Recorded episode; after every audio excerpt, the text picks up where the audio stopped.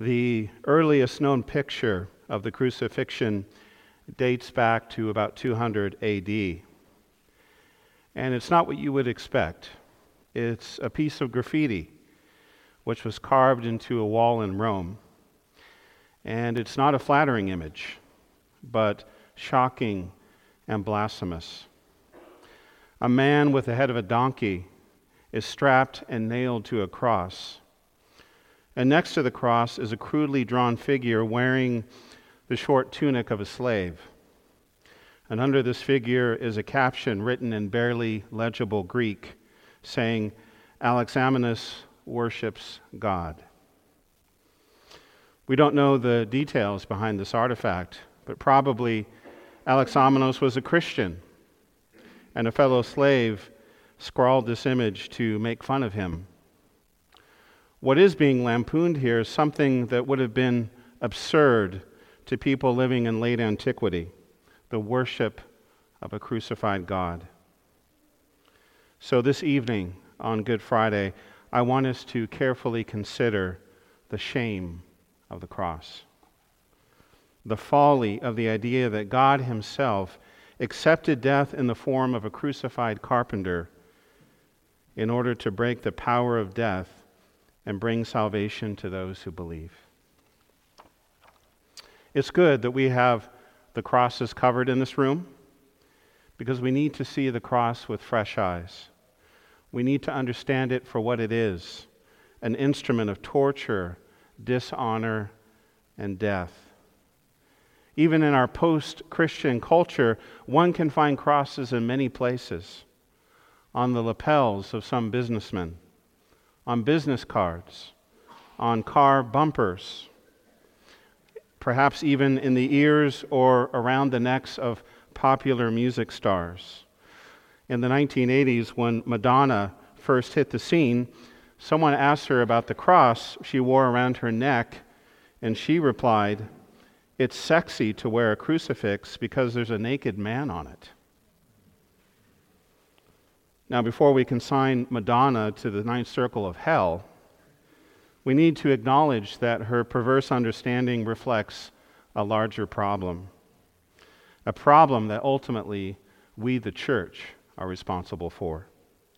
And here's the problem the cross gets emptied of its true meaning and shocking significance. How is this possible? Well, for starters, we don't live in a culture that tortures and executes people publicly. Capital punishment is controversial, and even when it is carried out, it's not a public spectacle. Most of us haven't witnessed a human being be, uh, torch, uh, tortured to death. Uh, our movies and television shows may contain graphic violence, but it's not the same as witnessing this in person. And because of our historical distance from Christ's crucifixion, it's possible to regard the cross as an abstraction with emotional indifference. That would have been impossible, though, for people who lived in the ancient world, whether Greeks, Romans, Jews, or barbarians. The cross was utterly offensive, an abomination to human dignity. Degradation was the whole point. Today, in reference to Christ's cross, we sing Amazing Grace. But we must remember that crucifixion was the ultimate disgrace. Too little, like it does for many today. The cross was something to cherish in their hearts, not on their necks. This dynamic with the early church changed when Emperor Constantine became a Christian. Famously, he had a vision of the cross. He legalized Christianity and at one point he outlawed crucifixion. And about half a century after his conversion, we begin to see crosses widely used as a symbol of worship and in funerals. The scripture uh, passage on the front of our worship guide for this evening consists only of three words They crucified him. They, of course, refers to the Romans. And Romans practiced crucifixion regularly and mercilessly. They perfected it, if we can say such a thing. Crucifixion, of course, was a form of capital punishment, but it wasn't only a means of liquidating undesirables. There are much easier ways to kill people, after all. It was intended for maximum humiliation and pain. It dehumanized a person on every humanable level. Indeed, a crucified victim was considered to be subhuman. The bodies of the victims would often be mutilated and dishonored. Some victims were crucified upside down. Others would have their private parts impaled. It was a death of utmost indignity. And of course, crucifixion was also about political power. It clearly conveyed that Rome held human life very cheap. This is what happens to those who mess with Rome. So the Romans justified crucifixion as a deterrent. Quintilian, a Roman orator and contemporary of Paul, praised the crucifixion of criminals as a good thing. He argued that crosses should be set up on the busiest roads to be viewed by all, and this was often done. But despite its frequency, crucifixion was not highly regarded by the elite of the empire. Cicero, the famous orator and philosopher who lived in the first century BC, called crucifixion a most cruel and disgusting punishment. And Varro, who was a Roman general who lived at the same time, wondered if the Romans were in fact barbarians because they crucified people. It's probably for this reason that we have very few detailed descriptions of crucifixion from the ancient world. The cultured, civilized world seldom mentioned it. And the most detailed descriptions of the practice are actually found in the New Testament. In the end, crucifixion was seen as a punishment for the lower classes. And when it is described in Roman writing, it's most often regarded as a punishment for insubordinate slaves. This is most dramatically illustrated in the response of Rome to the great slave rebellions of the second century BC. Has anyone seen the movie Spartacus? With uh, Kirk Douglas and Laurence Olivier? After Spartacus and his co conspirators were defeated, they and 6,000 other rebel slaves were nailed to crosses. And they were placed along the Via Appia, the road that goes to Rome. 6,000 crucifixions at once. The victims, after they died, were not taken down from the crosses, so their corpses were left to rot and left to wild animals and birds of prey. And this, this was common. This was sort of the final humiliation, no proper burial. The connection between crucifixion and slavery really does help to illuminate our epistle passage from this last Sunday, Philippians 2.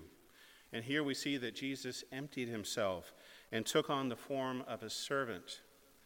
The Greek word translated servant is doulos, and probably a better translation of that word is bondservant or slave. Jesus emptied himself and took on the form of a slave.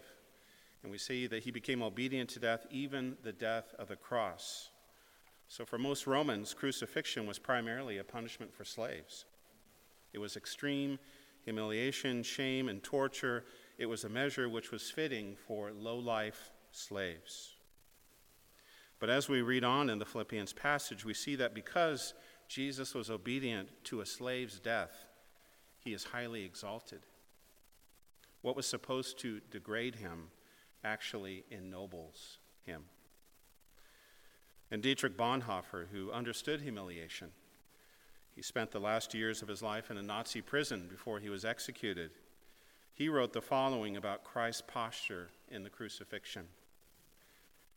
He said, Christ is weak and powerless in the world, and that is precisely the way, the only way, in which He is with us and helps us. Christ helps us not by His omnipotence, but by virtue of His weakness and suffering. Somehow, in a moment of profound weakness, Jesus accomplishes the mightiest act, our salvation. If we read the Passion story carefully, we just heard it, we see not only Christ's weakness, but human weakness all around. The disciples' weakness. Everyone except for John was hiding for their lives. The Jewish leaders' weakness, their jealousy and their hatred of Jesus. Pilate's weakness. He should have released Jesus if he was innocent. The soldiers' weakness. Their mockery demonstrated that the veneer of Roman civilization was a facade, a lie. The crowd's weakness, their sadistic mockery of Christ, revealed their own helplessness and hopelessness. In sum, the entire weakness of the human race, our sin, put Jesus on the cross. But in this moment of profound weakness, weakness that stretched from the pit of hell to the heights of heaven, God manifested his strength most dramatically and convincingly.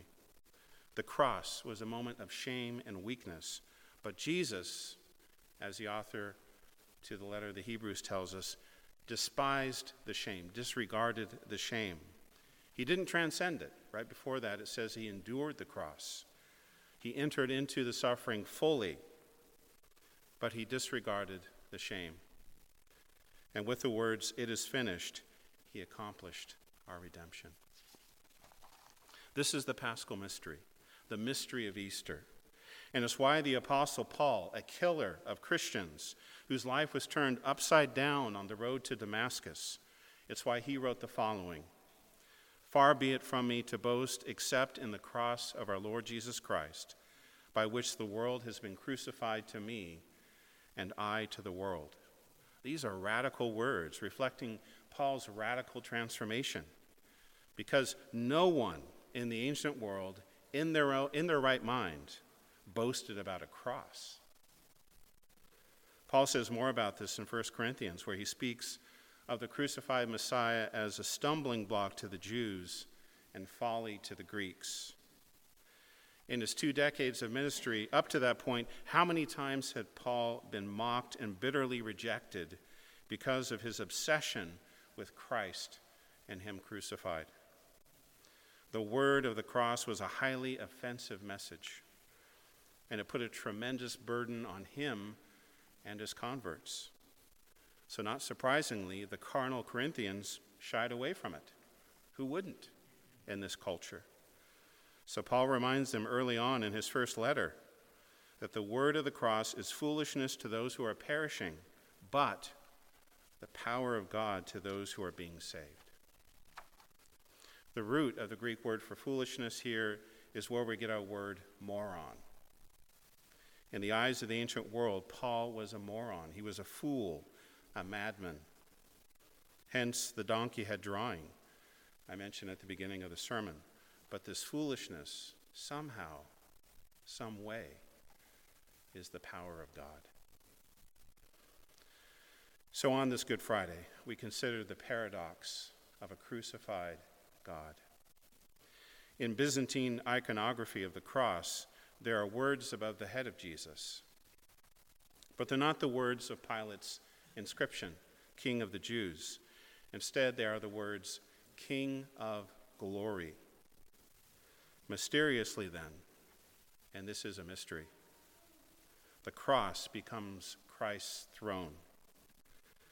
That is the greatest irony of human history and divine history. It's the great paschal mystery that the one who died the death of a slave is exalted as the Lord of all creation. So, as I close, I invite you to gaze upon our crucified King, the paradoxical King of glory. For the power of paradox opens our eyes and blinds those who say they can see.